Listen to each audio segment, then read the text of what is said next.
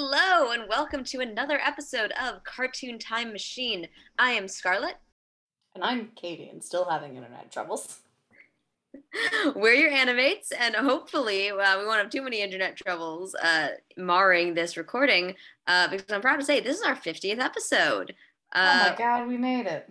We made it. I didn't think when we first started uh, this little podcast uh, last year that we'd actually keep it going for fifty episodes. Um, but thank you to everyone out there.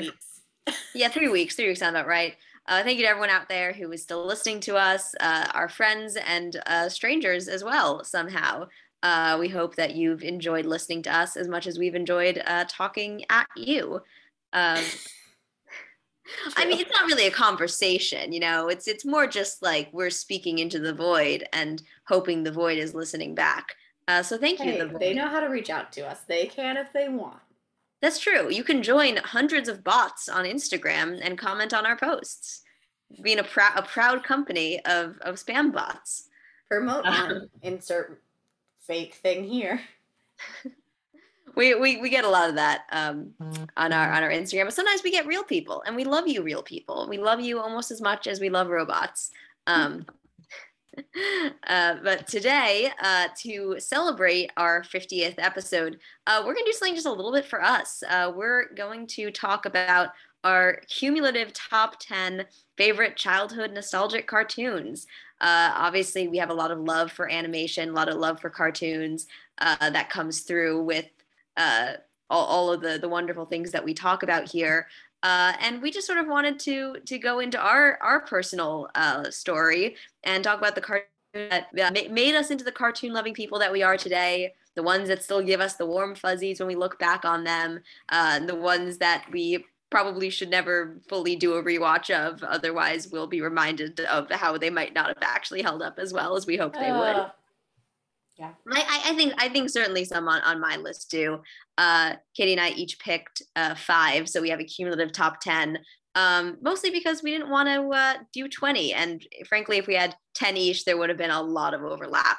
Um, but hopefully by by narrowing it down to our, our true favorites, uh, there will probably still be overlap because oh, absolutely.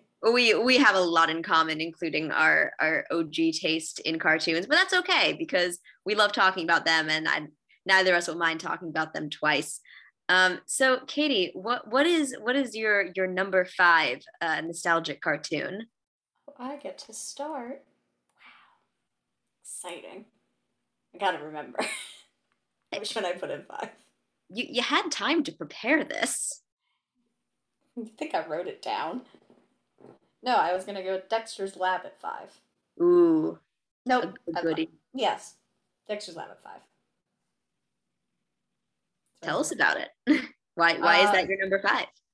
Uh, the nostalgia is less remembering the show. I watched the show a good amount, um, and I loved it as a child. Enough to name uh, my my cat was named Dexter after Aww. The show, so it holds a special place in my heart.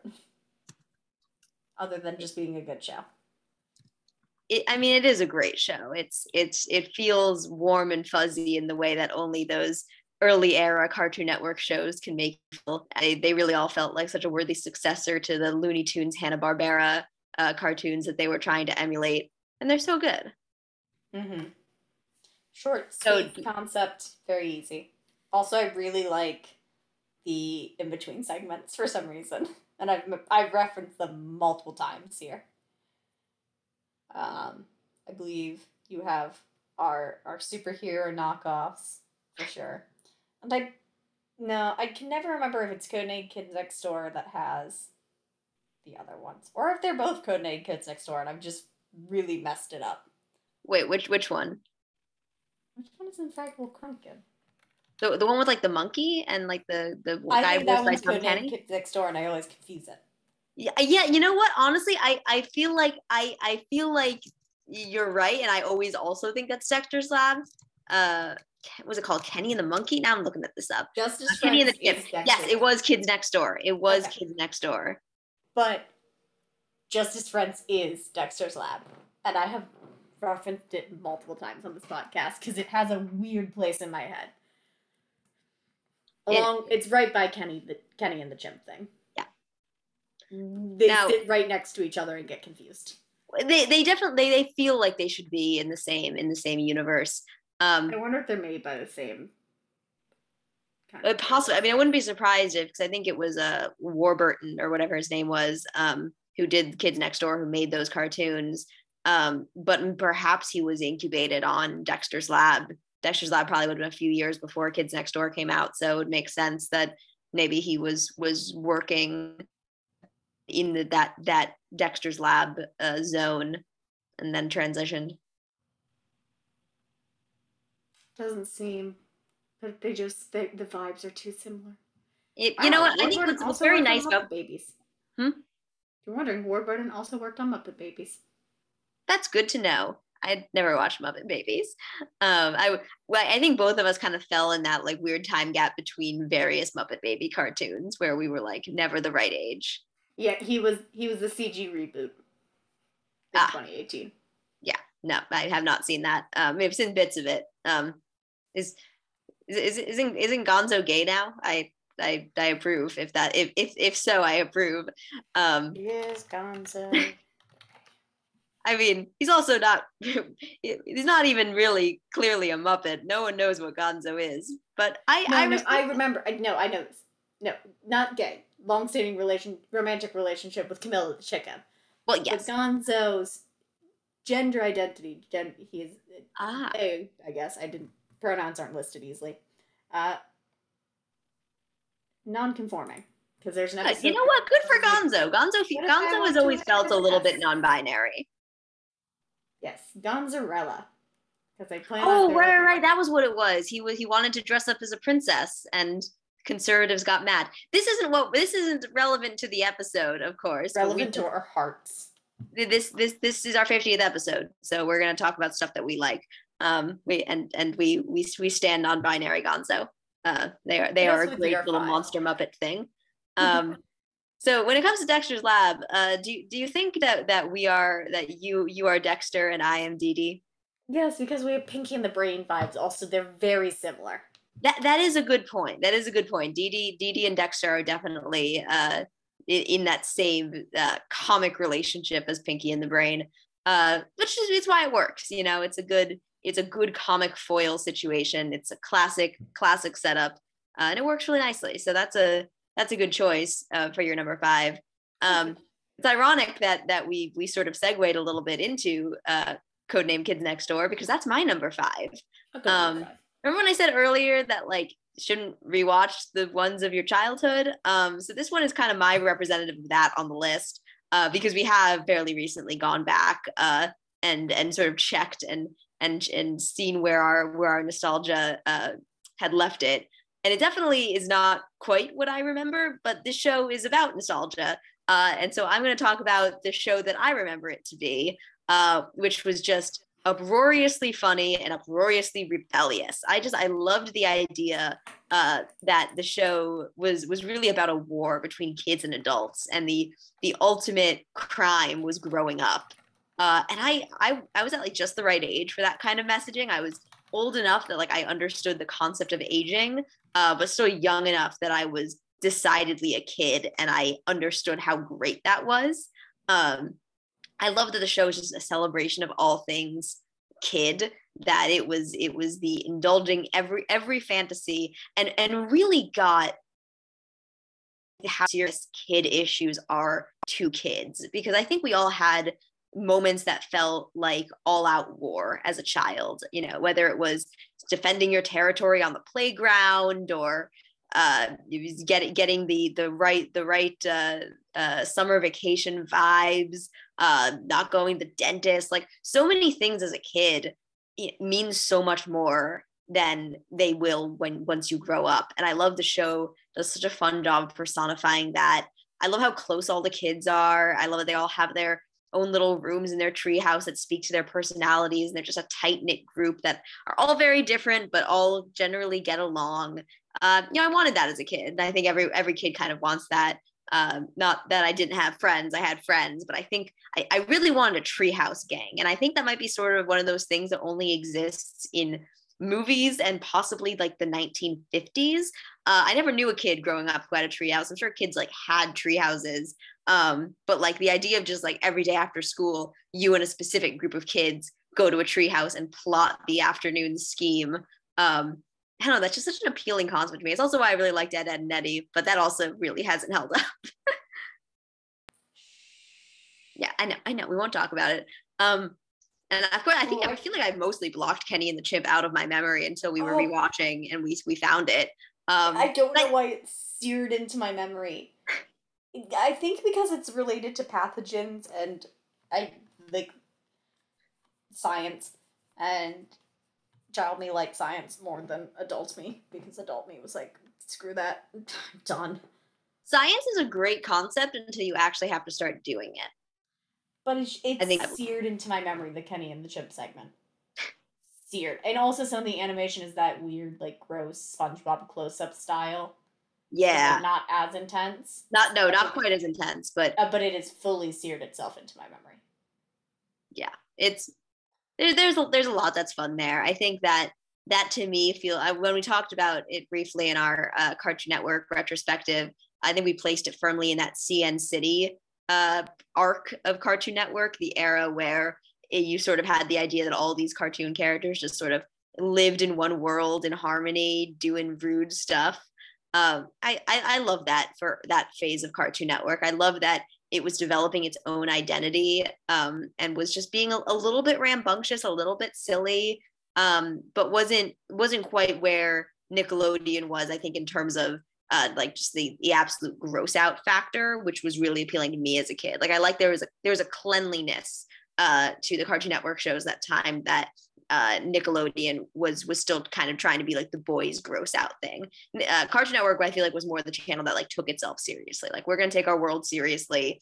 Our kids are doing wacky stuff in their treehouse or doing nut- nutty Dexter's Lab stuff, um, but we're going to take their world seriously. We're not going to we're not going to mock them for existing in their own world. Uh, in the same way that I feel like. Like SpongeBob got a little mean-spirited at times, and not that that was bad. We we love ourselves with SpongeBob, um, but there there was a mean-spiritedness there that uh, I don't that the, the Cartoon Network shows rarely had. They were rambunctious and rebellious, but I don't think they were they they were never cynical, which I I kind of I kind of dug about that. Um, so Katie, what's the what's the uh, cartoon on your on your nostalgic list? I'm going the opposite side of what you just went with, with the show that... You went with a show that doesn't hold up as well when we rewatch it. And I'm going to go with the show that I think holds up better when I do. Hmm. My cat just screamed. Oh, no. Uh, with the show that I think might actually hold up better. Um, and that is Phineas and Ferb. Ooh, good choice. And right at the edge of our cartoon time, you know, before yeah. we were college students and discovered cartoons can be watched by adults. Yeah, Phineas and Ferb was definitely the number one show I pretended I didn't watch and like, even though I adored it. Like, I have such a strong memory of my seventh grade uh, science teacher showing us the Hemoglobin Highway song from Phineas mm-hmm. and Ferb, and like most of the class being like, ugh, like, why are you showing us cartoons? We're grown-ups, we're twelve whole years old. And then like me obviously playing along because I wanted to be cool, but like in my brain being like, oh, I love this song, let's let's let's let's let's watch this, I love it. It's it's a good show and it holds up well animation wise, looks good, um fun plots. uh I appreciate Doofenshmirtz more and more the older I get, uh for some reason. You know, there's just a lot going on. It's great. Uh, impressive that they fit a, a song into they, into every episode. They have some fun specials. Swinter sticks in my head for some reason sometimes. Swinter. The it- theme song uh, is annoyingly good. Were you at the, the Bowling for Soup concert that was going on in college where like the crowd demanded they play the theme song and then they did? No, I was not one of the people. I was also not there. I just I just heard secondhand and saw the recordings and wish I had been there. Yeah, I do remember that happened. I think some of our friends might have gone. Um, oh yeah, but a couple did. um, but yeah, that's a good one. Um, ending not as strong probably, but that was first. There's some good memories in that first season. depends what you just define as the ending, because they they just That's last true. summer released uh, Candace Against the Universe. I don't know I if we ever talked about that because I haven't seen it yet. Oh my God. Okay. Well, that's uh, clearly an episode we need to do is, is talking about that. Um, it's generally good. You know, it's, it's always hard to rekindle the magic, I think, because mm-hmm. you're always so self-conscious of the fact that you're trying to rekindle the magic. Um, that I, I think, I think it, it is, it, it's, it's, it's difficult to go back to something uh, and, and make it the same quality as when it started, knowing you have that legacy. Uh, but it's good. It's got a lot of the, the best things about the franchise. Um, that's another another another example of of kids, you know, go going right to their their not a treehouse necessarily, but all the kids go to the backyard and live out their childhood fantasies. I weirdly also love the Star Wars special, which I discovered in college. It's perfect. I'm, it's I'm like perfect. Some point during quarantine made my roommates watch it because we had Disney Plus and was like, I've only seen clips. I need to experience the whole thing and you're coming with me. It's it's the kind of show that you just, you you need to show people. Like I have never felt the urge to show people things in the same way I, I genuinely do for the Star Wars special, because I want to, I want to like grab people by the shoulder and say, not only is this one of the best like Star Wars cartoon parodies, this is better than most of the Star Wars movies, like yes. legitimately. And that's not me ragging on any particular Star Wars movie. That's just, this one happens to be ridiculously good.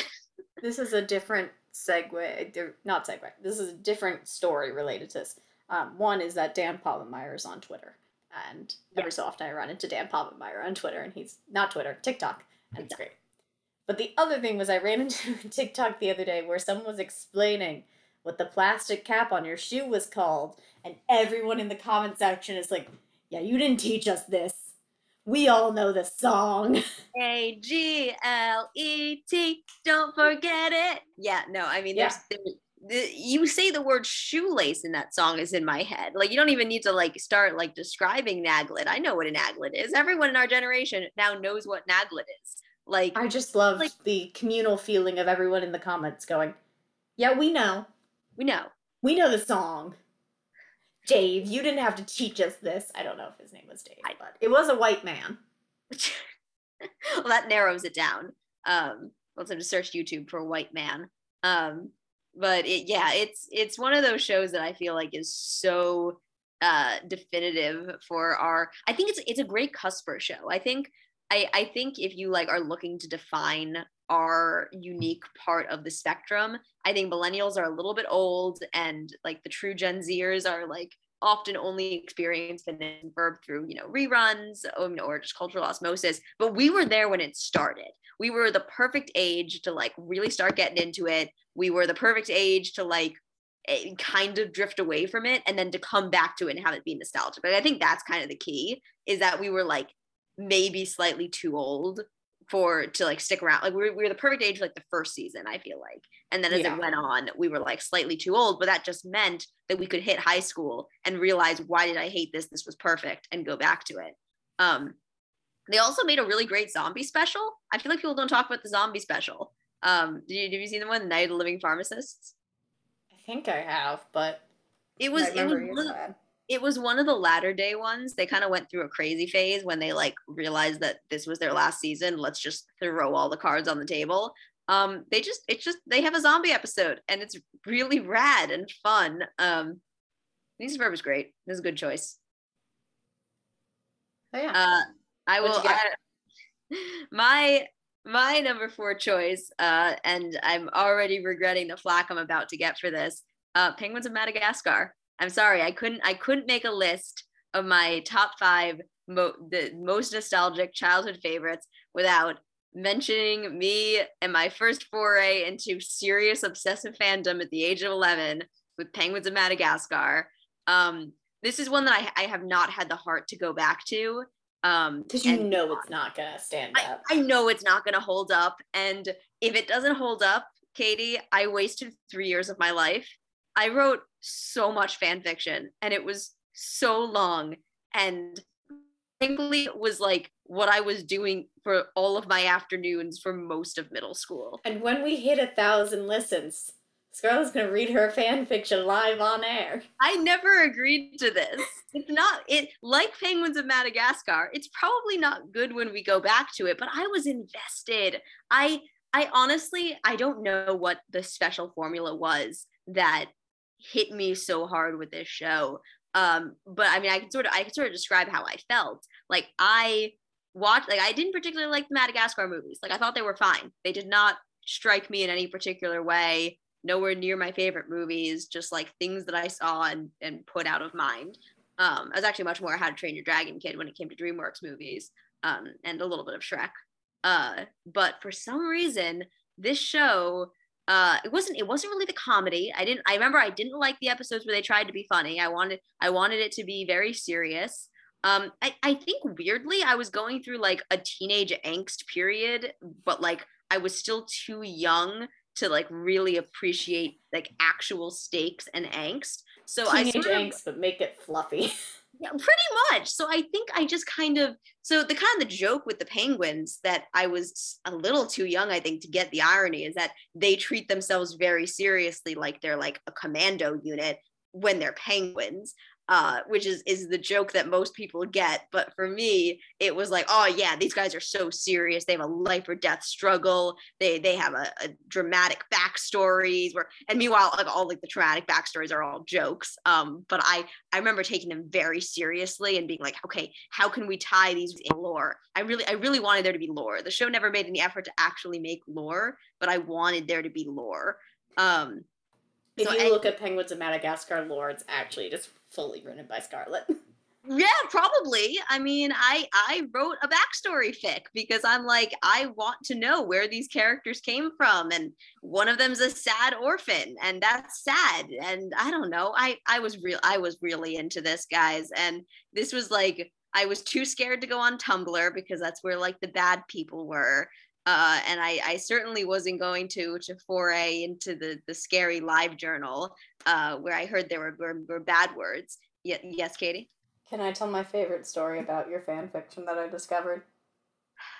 What? It is not in any way related to it. I What? What, it. Katie? What? Is that in attempting to dig it back out, to unsurface it again, I found out that someone had drawn fan art of one of your O Cs. I'm telling you, I was a big name fan. Like this is and gonna be my into fame. One day I'm gonna find someone who was really active on the Penguins of Madagascar forums from uh, two thousand nine to two thousand twelve. Uh, listeners, if you were really active in the uh, Penguins of Madagascar community in two thousand nine to two thousand twelve, um, message me. You probably saw me around because I cannot emphasize how little of a life I had during my Penguins of Madagascar phase, when I was basically doing nothing but getting very invested in them. Um, I I, I want to believe that if I went back, it's not a bad show. Like I think, I, I genuinely think there was more effort put into it than they had to. And maybe that was, there was sort of an initial shock of, wow, they, you know, this this isn't like Barnyard, for example, which I think was the other Nickelodeon show at the time, which was uh, you trying to live off the success of, of a mediocre feature. Um, I think I think there was a a level of of serious effort that was going into it to like give each of their case characters their own personalities, uh, to have them play off of each other, to put them in interesting situations and interesting environments. I think I, I want to believe that it's not trash. I again too scared to check um, because I'll have an safety. Please don't. Yeah, I'll have an existential crisis if I go back and it's terrible. But I will say again, if the premise of this episode is the things that we saw as children that really stuck with us and inspire us to this day, even if it wasn't actually as good as we remember, uh, the Penguins of Madagascar is the peak of that for me. All right, well, why don't we take a little break while I come down off of this high of nostalgia, uh, and when we come back, we will we will move on to our, our number threes.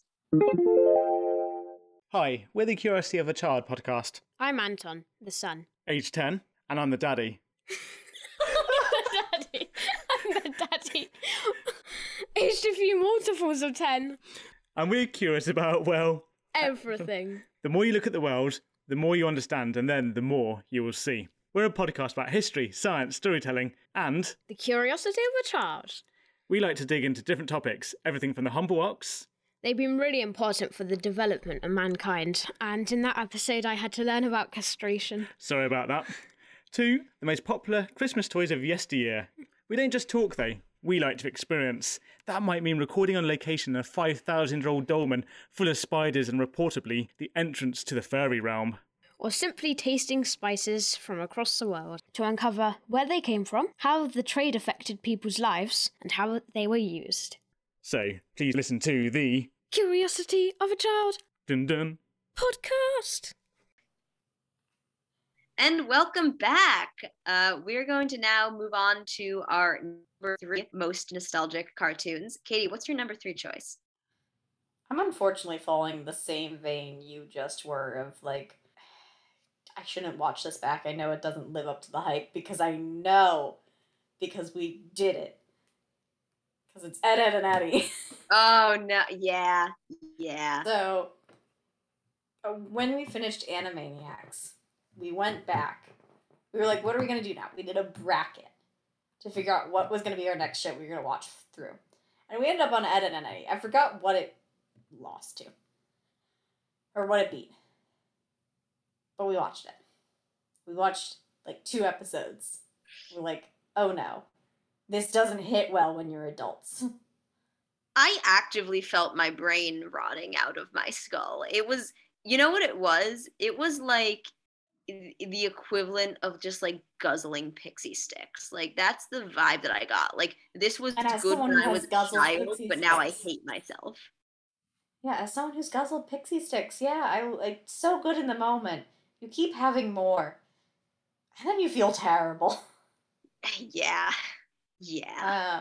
Um, I only want a pixie stick.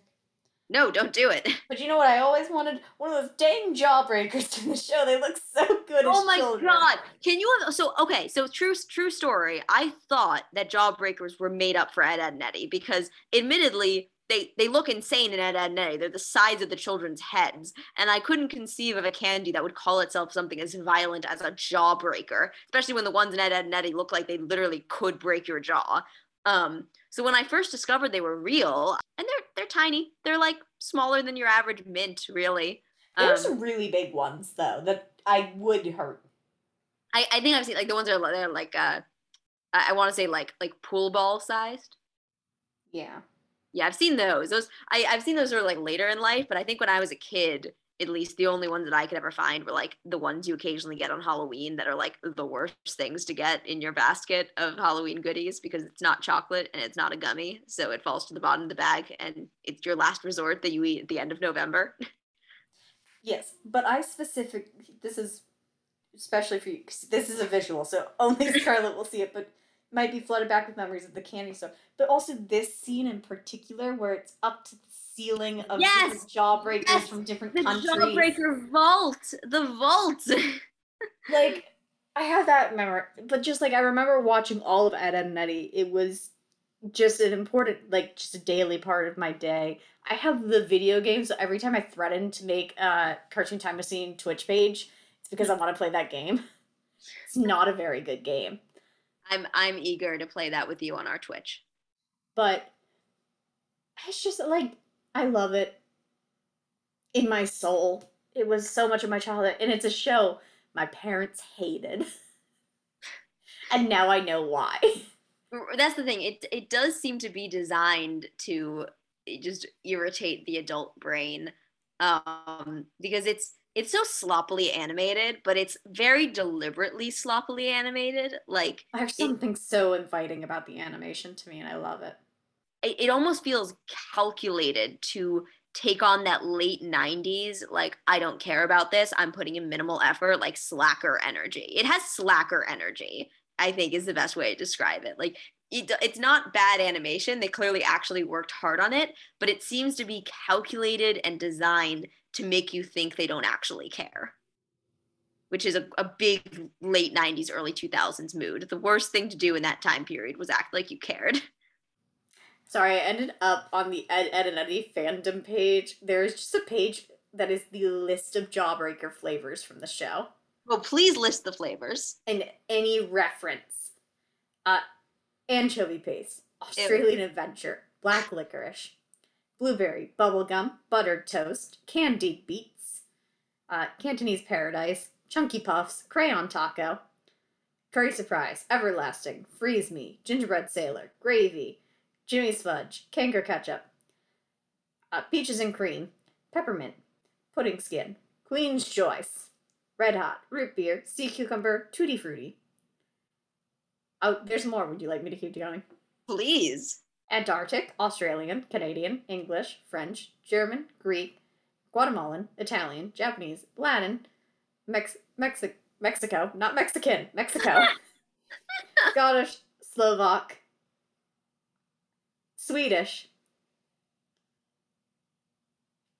uh, that's a repeat, no, yes, that's a repeat list, gingerbread sailor. What's with gingerbread sailor?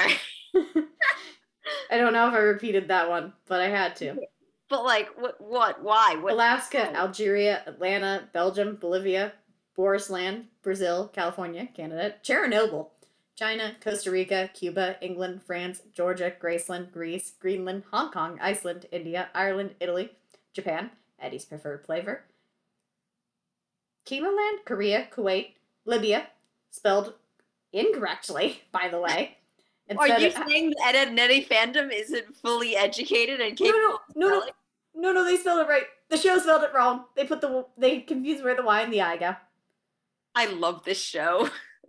Los Angeles, Macau, Monaco, Morocco, New Jersey, North Pole, Norway, Pakistan, Peru, Poland, Reno, South Africa, Scotland, Seoul, Spain, Surrey, Syria, Toronto, U S A, Vancouver, Vietnam, Wales, Yeovil. Zebra. Wow. I I have no words. That that that list is stunning. And yeah. I love this show and I'm never watching it again. Yeah, I think I think we have to wait until like we're around children and just like turn it on and, and say you will thank us later in life, but then immediately leave the room.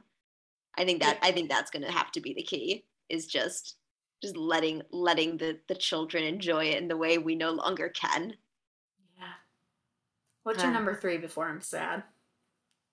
Uh, my my number three, I think, is sort of cheating because I was a little bit old when I got into this. This was sort of more my late middle school, early high school love, but I'm gonna count it um, just because it's it's a it's an older show, and I really did fall in love with it in a huge way, and I look back on that period uh, with much love.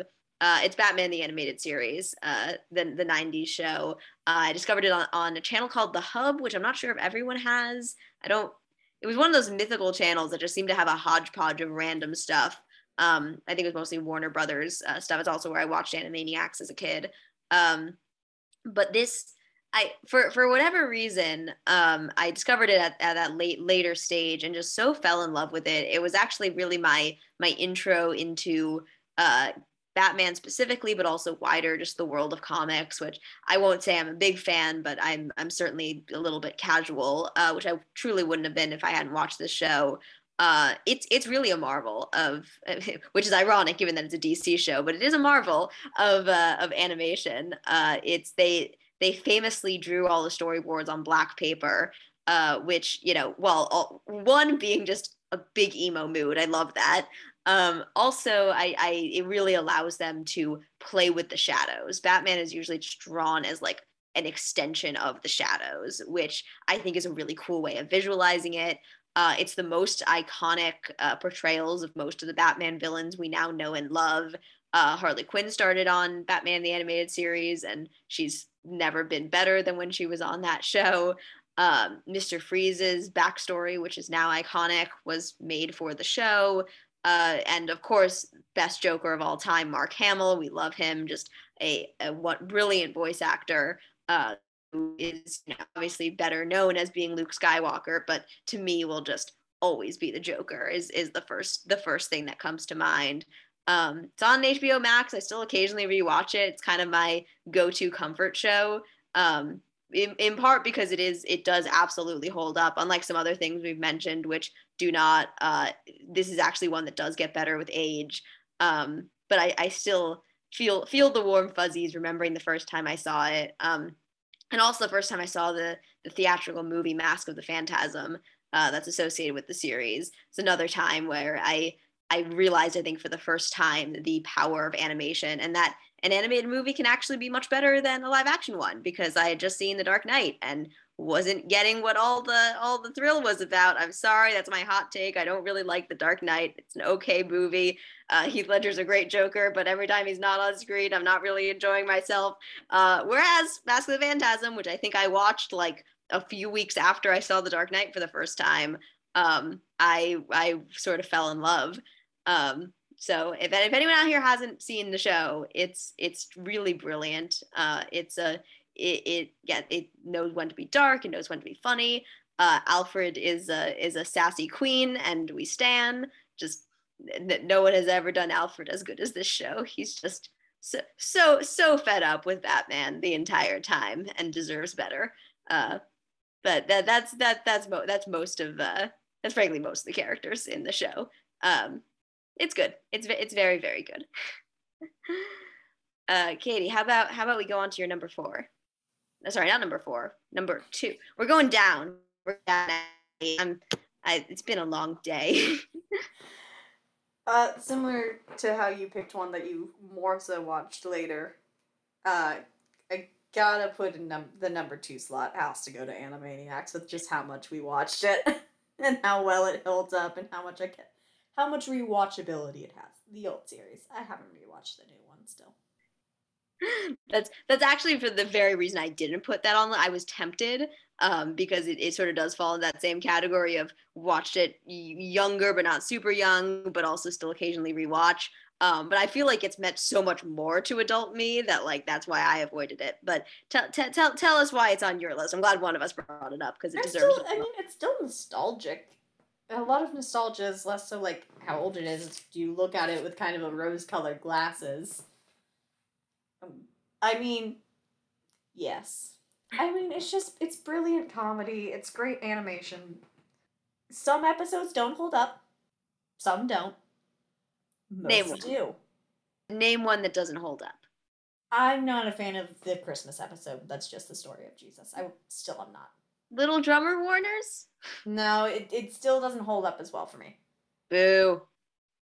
There are some where you go, oh, that joke. I mean, Good Feathers, like season, yeah, end of the show, Good Feathers. We started like debating if we could skip.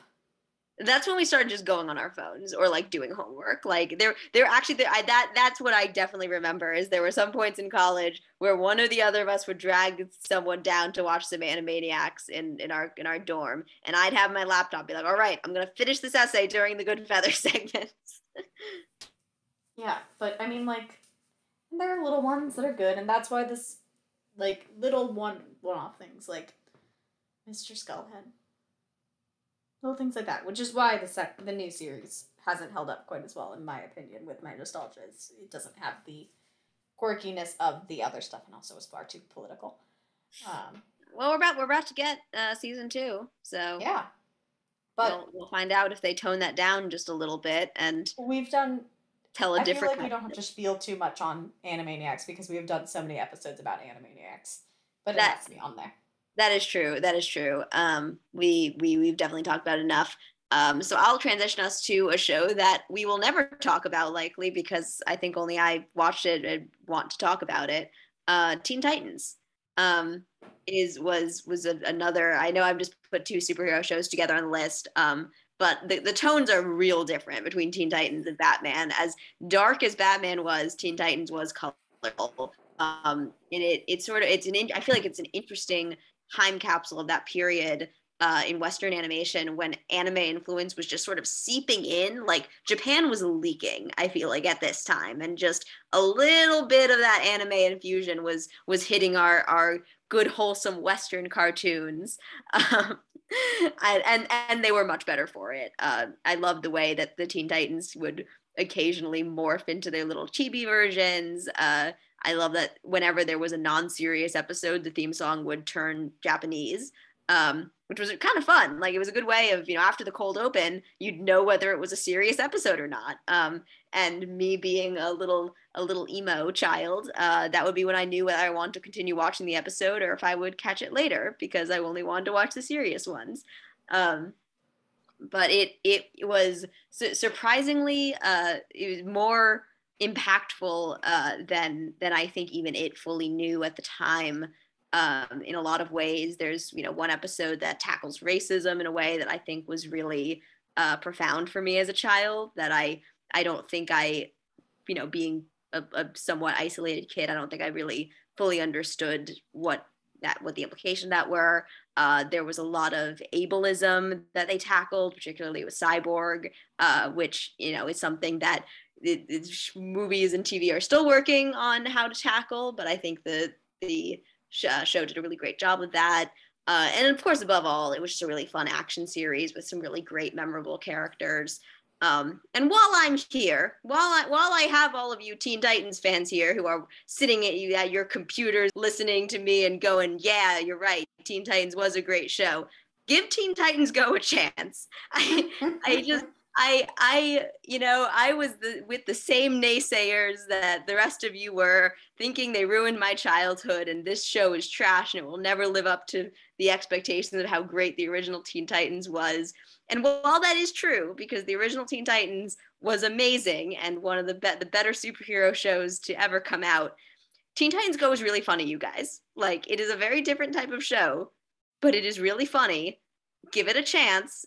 I, you will la- start laughing despite yourself, and then eventually you will just admit to yourself that you're having a good time, and that's okay. It's okay to have a good time. There, two shows can be equally valid, even if one of them might be better and in a different genre.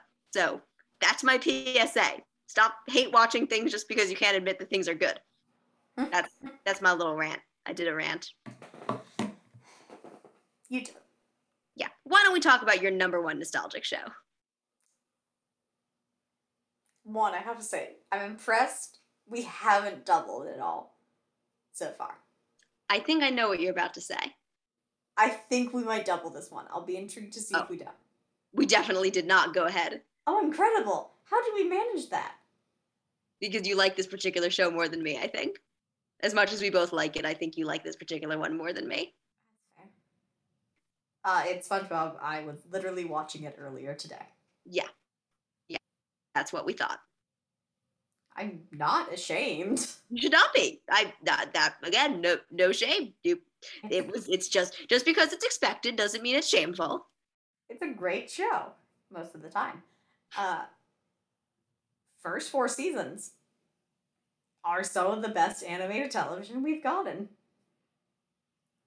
There are so many incredible moments that uh, our generation can quote a scary amount. Also, I watched it so much because I also had a brother who was a little bit younger than me who got even more SpongeBob, so it was just always on. It's pretty great. It's, I, I, to be honest, the real reason it's not on my list is I didn't actually watch it that much as a child. Like, I watched it when there was basically nothing else on. And then, of course, when I hit my Penguins of Madagascar phase, uh, the fandom had a war against SpongeBob, right. So I couldn't like it. Um, and then it was really only through you, Katie, that I, I developed a newfound adult appreciation for it. So thank you for that.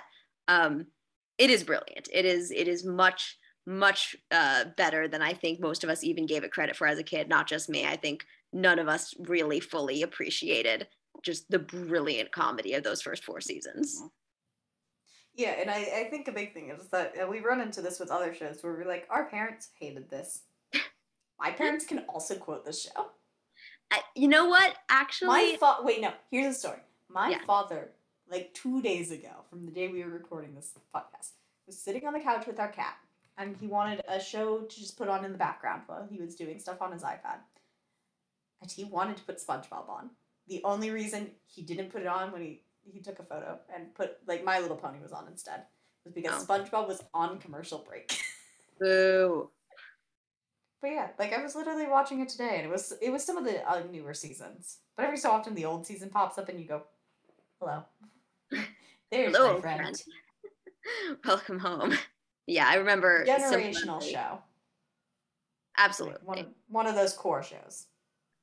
core show, core memory. I, I remember. Will they teach it in film school in like twenty years? I hope so. I mean, cer- certainly it's a it's a legend of animation. It's definitely changed the course of of how we perceive cartoons. Um, have we have we have you ever have you watched the Patrick Star show? The new the I haven't. Film? I don't have Paramount because I'm normal. Yeah, same. Um, so I haven't. Though Camp Coral was on the other day, and I debated trying to catch it. Just see what it was like. Well, one day one of us will watch one of those two shows and we will possibly give a report on it. Um, I don't know if they're going to be good. It's hard to, ca- again, hard to capture the magic of the original, uh, especially when SpongeBob kind of has that Simpsons problem of it has really good early seasons and then just keeps going until the legacy is pretty fully tarnished. Yeah. I will give it that it did fix some of its problems, unlike some other shows. That's good. The recent seasons have apparently been better. And maybe they brought in. Dark Ages are like season five through eight. Admittedly, The Simpsons also kind of has a similar vibes with that. There are mid seasons that are considered the worst, and then it it like again you get new writers in who remember it from when they were children, and they. They can kind of perk it up. I'm I'm wondering if that's sort of similarly what's happened with SpongeBob, is that these recent series uh, or seasons likely had writers who were inspired at least by watching SpongeBob when they were younger. Maybe not sure. our age younger, but maybe when they were in like middle or high school, um, which will help. All right, give us your number one. Oh, my, I know my, what this is. What? I'm sure. Wait, I think I know what this is now. Go. Well, let's see if you do. Uh, it's Code Lyoko. Oh, no, that wasn't what I was going to go with. Oh, okay. That makes well, sense. I, I went I went with this because I want, I, I again, one of the other only times I'm going to talk about something that meant a lot to me as a kid, but, you know, I haven't super gone back to. This sort of falls into a similar uh, Penguins of Madagascar fear of, I don't want to go back and discover that this is terrible. Um, less so because I was fanatical about this one. Uh, more just I think I had like a quiet appreciation for it. Uh, I think in a lot of ways it was a little bit ahead of its time. It didn't feel like anything else that was on T V at the time. Um, it was a, a mix between two D and C G styles uh, in a way that I really loved as a kid. Uh, it it was I, I think I think it was the, the beginnings of my my burgeoning love for the medium. Uh, that a show could so effectively use two styles that were at that time very much at war. And there was, you know, an understanding that two D was kind of on the way out and C G was on the rise. Um, and there was starting to become definition between what meant what was a C G show and what was a two D show. Um, and it, it, it, it blended those two worlds together in a really wonderful way. Uh, it was rarely funny. It wasn't really ever trying to be funny. Uh, the stakes were really real and really high all the time, um, which I, I I admired that then. I admire it now. Um, that this was a show that took itself very seriously, took its child protagonist very seriously. Uh, it existed in the same time frame of that Kid Next Door, Kids Against the World mentality, um, but it in a much more serious way because their problems, you know, weren't exaggerated child problems. Uh, one kid released a supercomputer into the world that was trying to destroy humanity. Like, literally, it's, it's Age of Ultron. So fun and exciting. It's five seasons of Age of Ultron, where Tony Stark is a twelve-year-old French boy who has yet to hit puberty. Um, it's uh, it's not. It, it's it's it's it's a little bit goofy when when you have that being the premise, but it was another case of of isolating these kids in like a very communal environment. They all they all went to say, the same French boarding school, um, which was very exciting to me as a kid. Like Code Lyoko was kind of the same fantasy that Hogwarts was for me. Like, oh, cool! Like you can see your friends all the time, and then you get to live with your cool roommate alone in your in your dorm room. Like that that was really cool to me. Um, And it was, it again, the, since the stakes were so high, um, you know, you really wanted to uh, appreciate these kids and what they were, what they were fighting for.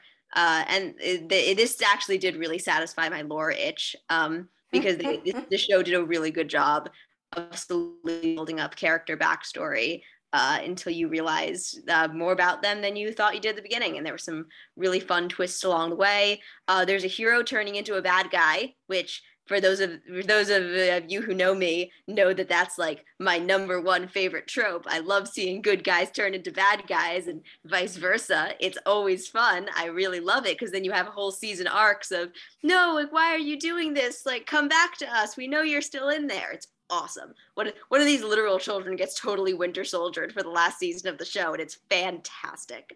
Um, and again, I haven't watched this show now in... Ooh, going on ten, fifteen years. Um, and I'm, again, a little scared too, but the fact that I remember so much about it, uh, I think really speak, and the fact that I'm speaking about it with such enthusiasm uh, is why when I was when I was doing my soul searching about what to put on this list, and more specifically what was going number one on the list, um, I, I found that I couldn't I couldn't not put this one up there. It's when I think to myself of what what was the cartoon of my childhood, uh, it was this one, uh, and it really it really. I want it to stay and stay in that special place as the cartoon of my childhood and not bring it into my present day, because it, it belongs to Kid Scarlet, and I love that for it. It is it is Kid Scarlet's show, and Adult Scarlet can stand back with a grudging respect. It's It belongs to two-inch shorter Scarlet. Yeah, yeah, yeah. I hit my growth spurt early and then not at all. it it it was a time. It was it was it was hard being a tall kid for three months. You were up for that? I yeah, I like end of fifth grade, early sixth grade. I was like average to tall because I was five feet, and I'm like, oh yeah, if I'm already five feet by the time I'm eleven, I'm gonna be huge. This is great. I am still five feet. Yep, it stopped early, uh, but but that that feels like a good place to call it. Speaking of things stopped early, let's derail this train before I spend the next half hour just slowly drinking a glass of wine and bemoaning the fact that I'm not tall. Um, before I keep bullying you, which is part of this podcast. You always bully. We've been you've been bullying me for fifty episodes, and I'm still here, and I love it, and I love you. Thank you for being my podcast host for the past fifty episodes, and for sticking with it, and being enthusiastic, and helping us helping us make this the best podcast we can make. Just two two good friends talking about the things that they love in the world the most.